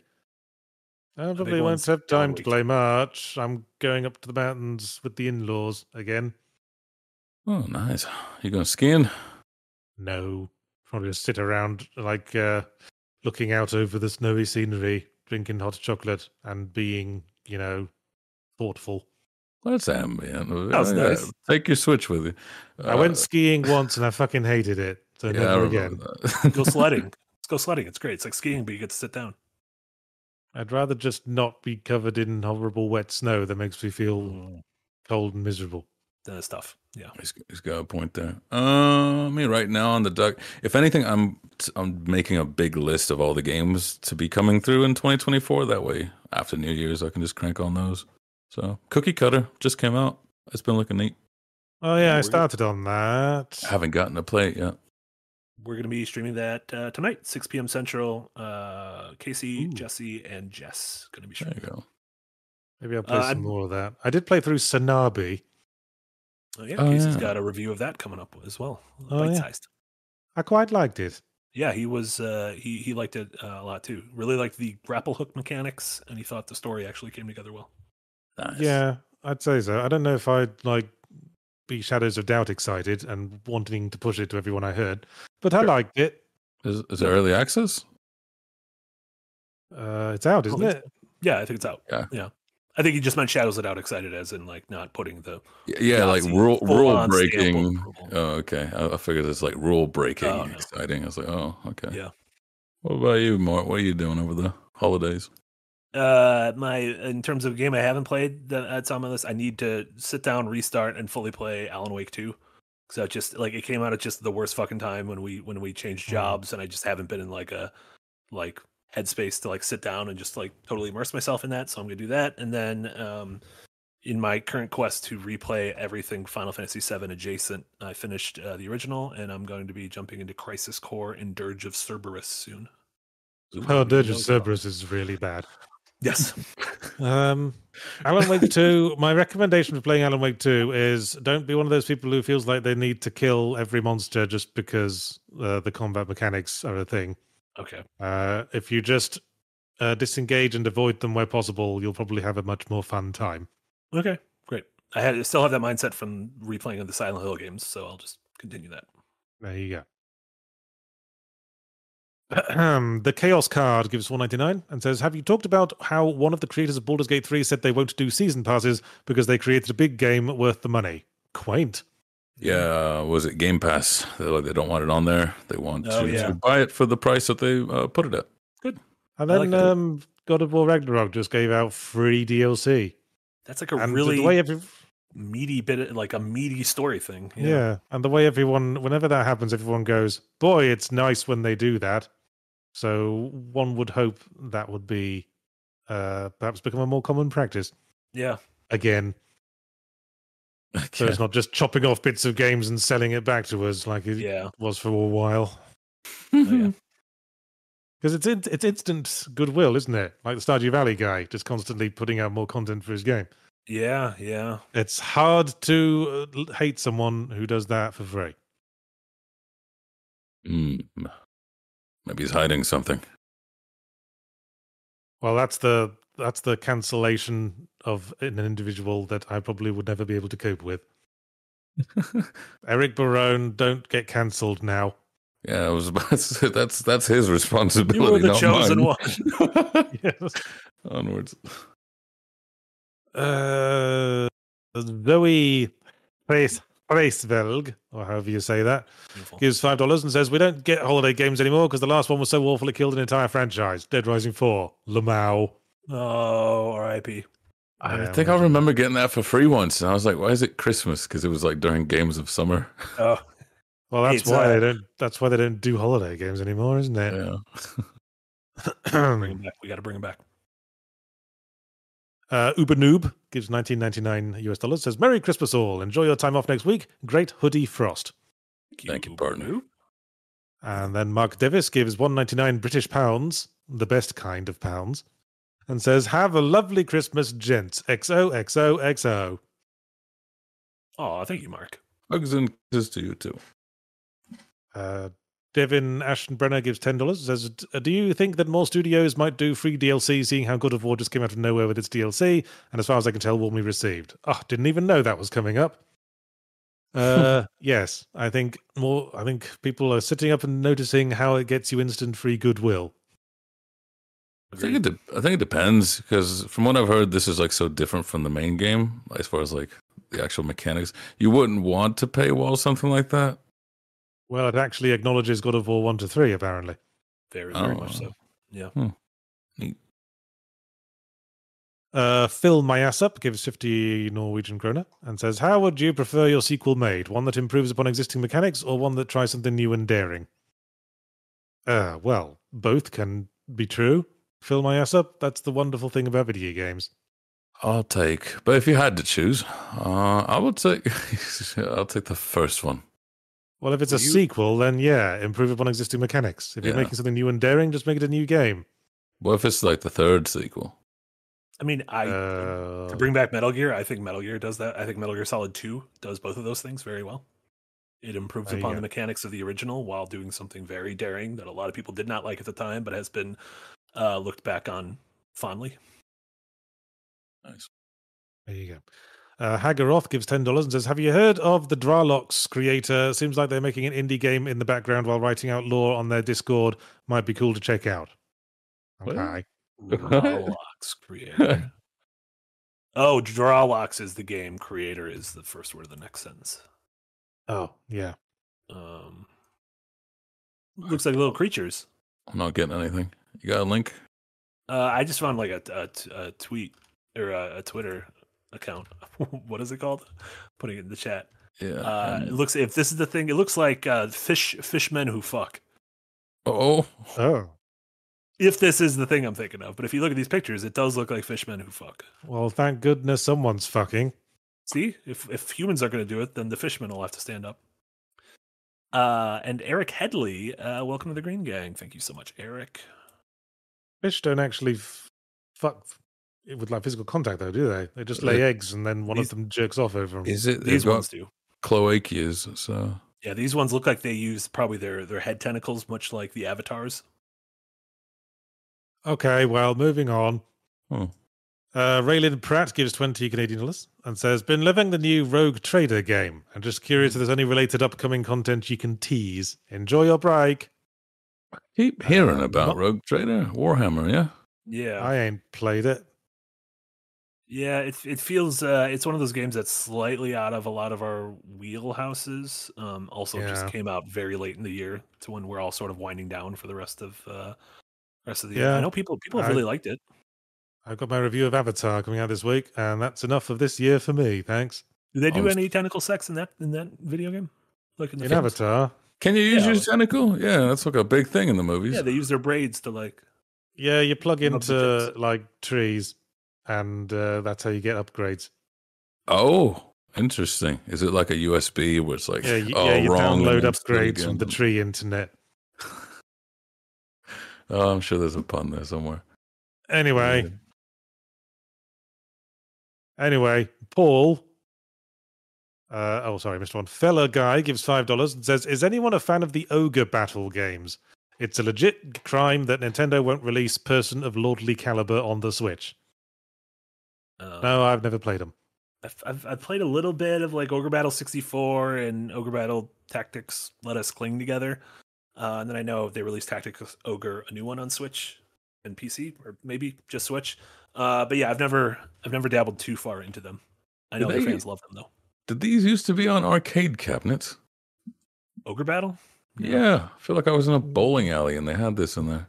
No, Ogre Battle was like Final Fantasy Tactics. Those would be weird games in the arcade. Maybe you're thinking of uh, Gauntlet Maybe. has Yeah. a bunch of like half naked dudes hanging out. That'll do you. Uh, Paul gives two dollars and says, "Marty, can you give me your best Nick impression?" Oh God. Uh, I'm Nick Calandra, editor in chief of Second Wind, uh, Halo uh, DVD, uh, tin sets, Mountain Dew, hockey, your band. Blu-ray. Please And- give us um, money. Love Blu-rays. Just and- gotta, I love big, Blu-rays. the big one. And you What's scream big like a girl in scary games. Oh, I love, I love getting, I love a spook 'em up. And What's the big these nuts. These nuts. Loves these There nuts as well. Uh, Cree gives two dollars and says, two dollar clarification. It's pronounced cry. Oh, Ah, maybe should have read that before I read his, out his name there. Sorry, cry. Doom Rider gives five dollars and says, thoughts on teaming up with Dropout as fellow thriving corpo survivors. Ooh. Dropout was um, the College Humor, I believe.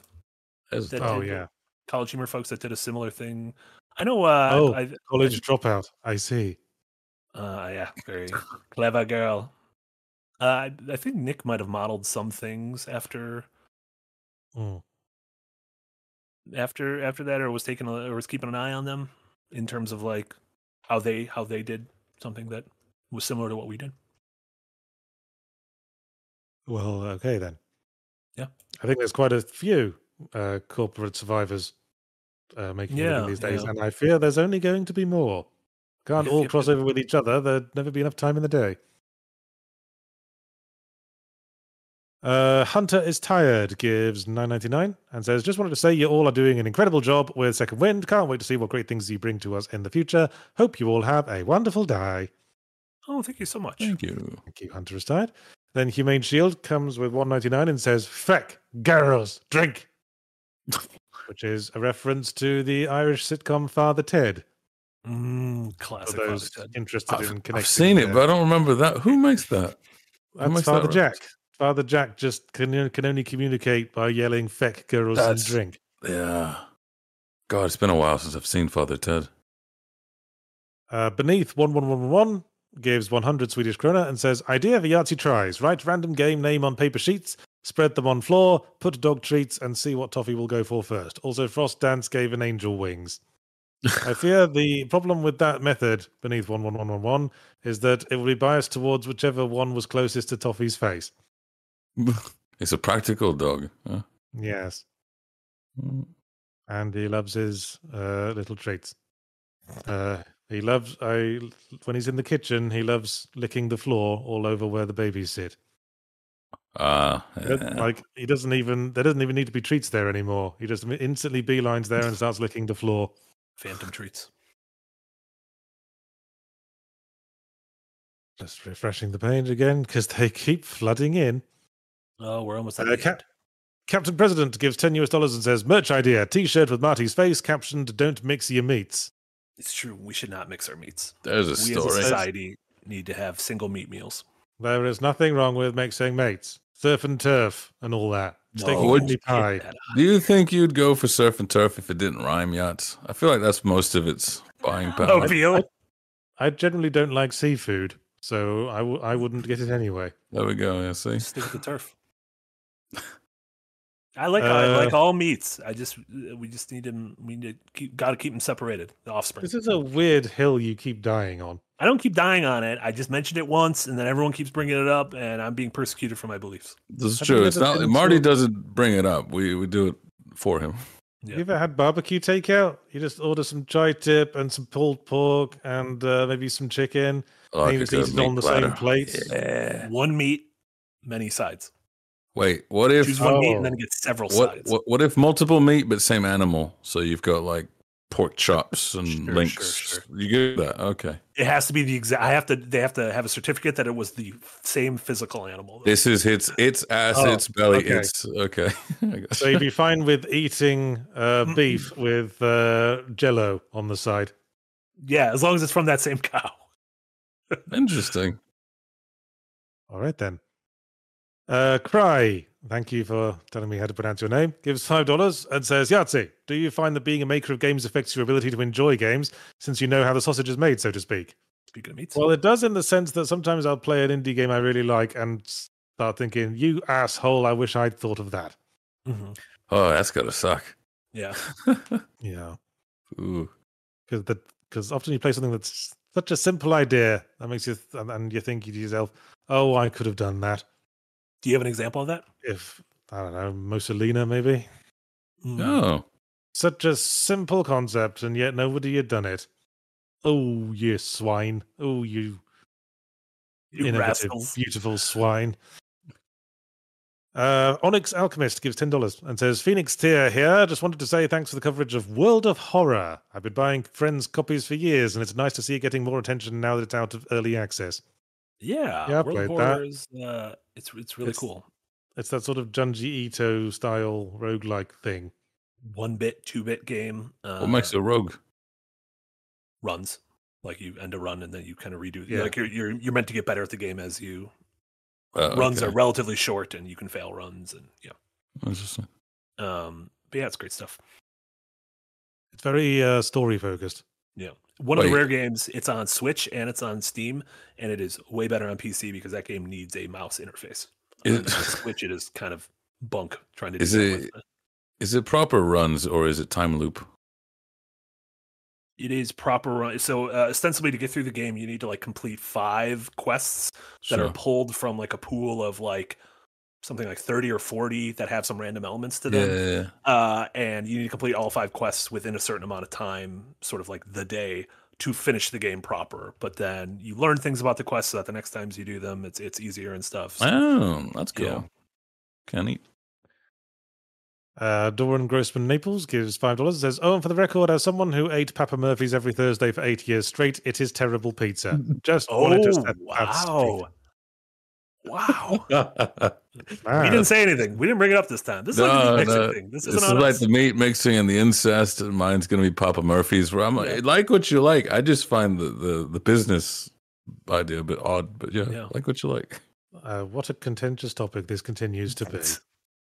Uh, Pirate Captain Jack gives five dollars and says, "Going to put more hours into Baldur's Gate 3. I know I am over the holidays. See, Probably I'm not. tempted. I'm actually, I'm like, I'm real tempted, but like the download alone.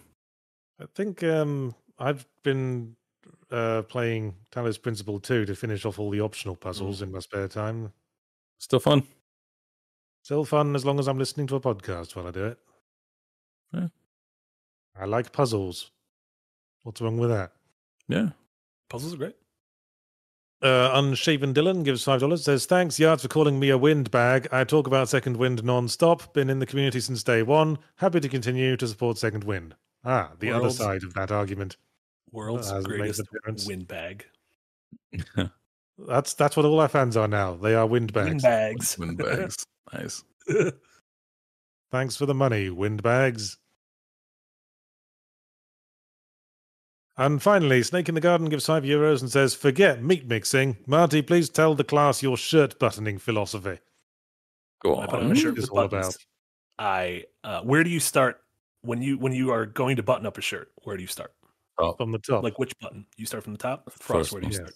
top first one. Yeah. I start in the middle, and more often than not, I get it wrong. I then figured. several buttons down, I've realized I am not Yes. Aligned. yeah. See, yeah. that's the issue with starting in the middle. I don't know what got you started on that habit. it, fe- it feels much better. See, I used don't how to. much better it I feels. used It's to like do living on the that. edge of a knife. I've I've converted because that kept happening when I was like, ah, I got a janky shirt. No, I'm just an idiot. How But does problem it feel is, better to button from the middle than from better. the top? It feels It's- better because when you get it right, that that is a thrill that cannot be replicated. Yeah, Do you feel- feel good nice. about getting to the end of buttoning your shirt? You get No. to do it twice. One time, one time out of five, I feel great. I'm like, I'm Well, a I fucking feel- wizard. I feel warmer after I finished buttoning up my shirt. if That's what you mean. Yeah, no, I, I used about I used to do that, but you know. Loki's wager says, "What's wrong with him?" Yeah, no, because like it's not like anyone's gonna start from the bottom. And, and being Hispanic, and I used to wear like plaid shirts, you get that little cholo moment. So I was like, maybe I should. yeah, there was like But- uh, wrestlers in WCW who just had the top top one button. They might have been Konnan.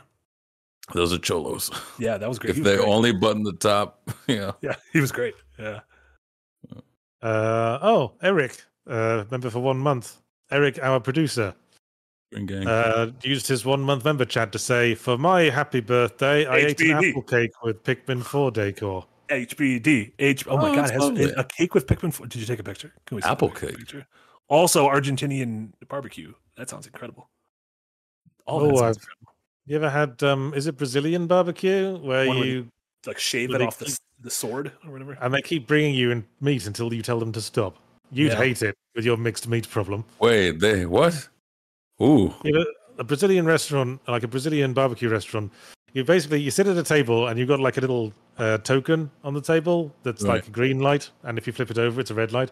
And as long as it's on the green light, people keep coming to your table with like meat on skewers and says, "Would you like some of this?" And you say, "Yes, sir." And they keep doing that until you turn your token over to indicate you are full. I take that as a as a challenge. I'd sign a DNF or a DNR because I'm, I'm gonna go into a coma. That's beautiful.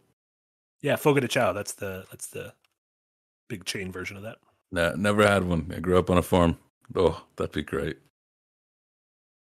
Uh, Snake in the Garden gives two euros and says, "You know your sicko squad loves you, Marty." Sicko Squad. Um, and then Ding Mary. Mello gives five dollars and says, "Here for FYI, got lots of Papa Murphy's growing up. It was the only pizza you could get from a restaurant on food stamps because it wasn't pre-cooked." See, That's that the was thing the that- detail we didn't know about. Yeah, that, that's the thing there. Someone said, I think it was Monday, who said Little Caesars shouldn't be bullied because the guy like helped Rosa Parks and all this kind of stuff. And I go, yeah, someone's ethics I do not take into account when I'm talking about the taste of the food. So sure, sure. Right. great that they're doing the food stamp thing. Yeah, I'm not taking any of that into account. no, that is I always mean, funny. The Little yeah. Caesars thing is where like the the, the owner, the CEO of, of Little Caesars, uh, b- quietly paid Ro- Rosa Parks' rent until the day she died and never made a big deal out of it. And I'm like, that is amazing. Your pizza still tastes like cardboard. yeah, I was I was more dickish Yeah. when that was brought up to me because they're like, Yeah. he helped Rosa Parks. I'm like, she should have helped him make a better pizza. they should have hired her or something. Yeah. So, And Yeah. Gandhi, oh, terrible cook. Hope you like rice Uh, gruel. mm. Anyway, uh, that, that's all the super chats. Let's start wrapping things up before any more come in, because I gotta go get my lunch and shit. Thanks for listening to this, the Windbreaker podcast. Uh, I was Yat. Oh, fuck off, Raziel. Raziel gives do not 500, do not fuck off there. That is a wonderful donation. gives 500 PLNs and says, "Here's a token from me. So you keep bringing us the meat. You are all wonderful." Oh my Thank you, god, Raziel, we're gonna mix. We're gonna mix the meat. You're gonna have so much meat. You're gonna you're gonna choke on us. Wait, what? Anyway, yes, uh, Martin Sliva and Sebastian Ruiz were here too. We were. and we've got uh we haven't quite finished our content for the current year we're going we're off work as of the end of this week Mhm. uh off from the 23rd onwards until then we've got shit coming out pretty much every day i've got my uh, fully ramblomatic review of avatar coming out on wednesday avatar frontiers of pandora uh, and I will be streaming something that day for Yahtzee tries. Haven't decided what. We'll do t- I mean, two, Nick suggested player Nick house flipper. suggested- Nick suggested House Flipper, but I've been playing that solidly since it came out, so Mm. no uh, fresh perspectives on that. I'm afraid. What about cookie cookie clicker? What's the name of that game? Cookie cutters. Cookie, cookie clicker. New cookie cutter and cookie clicker. Oh, cookie cutter. Yeah, Oh my I god! I started it, but I didn't really. I started, but I didn't really connect. So yeah, maybe we'll do that. Yeah. Cookie Well, clicker. I- Oh, Cookie cutter. Yes. there it is. There it is. So you need two games. The other one could be cookie clicker. Who knows? Oh, Um, yes, and uh, I've got a semi ramblomatic coming out on Thursday as well, which will be on the subject of endings, fittingly, for the end of the year. And then I will be featured uh, as one of the cast members in Adventure Is Nigh, that uh, the latest episode of which will be out on Saturday. Before we all go off on break, what are the what do you guys got to show for yourself? What we got Frost? Um, Frost, you just had a video go up a few hours ago. Just had a big Oh, old yeah. cold take come out. A bit of investigative journalism. Nick Calandra and myself covering the going ons in the day before. It was good old stuff. And then, as you said, we're not going to be doing much, but you get to start the new year with a, another cold take talking about uh, the permanence paradox. How our games should be able to last for eternity, uh, or they could just be gone tomorrow. So, Yep. It's a bummer. and that should be it for me, I believe. Cool. And then yeah, uh, in about an hour, uh, Darren's new backdrop will be going up uh, on Rebel Moon, the latest film by Zachary Snyder, the Oh, I heard Justice that League sucks. himself. It's it has the lowest uh, Rotten Tomato score of any movie in his career, which is saying something. Dear, Uh, so Darren's Darren's video on that will be going up uh, later tonight. Like I mentioned, over on the live channel, uh, Casey, Jesse, and Jess will be playing the aforementioned Cookie Cruncher. Um, I'm never gonna learn the name of that game. I'm never gonna learn the name of that game. Uh, 6 p.m. Central. I toss a link in there over on the live channel. Uh, go hang out with them and support them. And then, yeah, we'll have stuff uh, throughout the week. We'll have a new bite size tomorrow, um, new design delve on Friday, um, streams tomorrow. Uh, oh, are you you guys are doing the the the stream six thing tomorrow? Oh, that. Three, Yeah. three- Oh, that's 3 p.m. Central. Yeah, we we'll, we'll figure that out. But yeah, we're a b- big announcement. Yeah. yeah we'll be figuring that out the details. But that should be mostly on Twitch. Um, Yeah, yeah. It's gonna be a massive event for everybody to come on and get some free shit. Oh yeah. Yeah. Oh, yeah.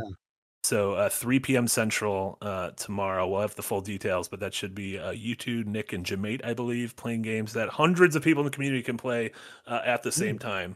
So we'll be showing off that Stream Six stuff, which is very cool. Um, tomorrow Nice. evening, we'll have the Firelink podcast on Tuesday instead of Wednesday because on Wednesday Nick is going to be on the Min Max Trivia Show. Oh, um, at yeah, that normal thing. Yeah, and then uh, Thursday uh, we'll be we'll be closing out the year. Uh, Casey and I will be doing some more Devil May Cry 2, which uh, spoilers is is bad. Okay. Did you cry yet? Yeah. You know that title, Cookie Cutter. I have to concentrate when I say it because I have this. One of the quirks of my accent is that I'm stuck between the north of England and the south of England. So I sometimes mess up my ooze. Sometimes I say bucket when I'm trying to say bucket. Jeez, man. if I wasn't concentrating, I'd say cookie cutter, which Okay. doesn't God, sound right sound at all. actual Brummie, you you're not from the black great. country, are you? Yeah, Or I'd say cucky cutter, and that's a different thing altogether. it's a game I'd play. See what's going on over there. Cookie cutter. It's the, having the having the two in the same title. Yeah. messes me up. Lovely. All right. Anyway, uh, that'll be it from us then. Toffee's staring at me, so yeah, yes, all right. All right, we'll go for a walk. Okay, toffee. Yes, all right. Okay. See you all next time. Bye everyone. Bye. Have a great holiday. Thank you all so much. You're great.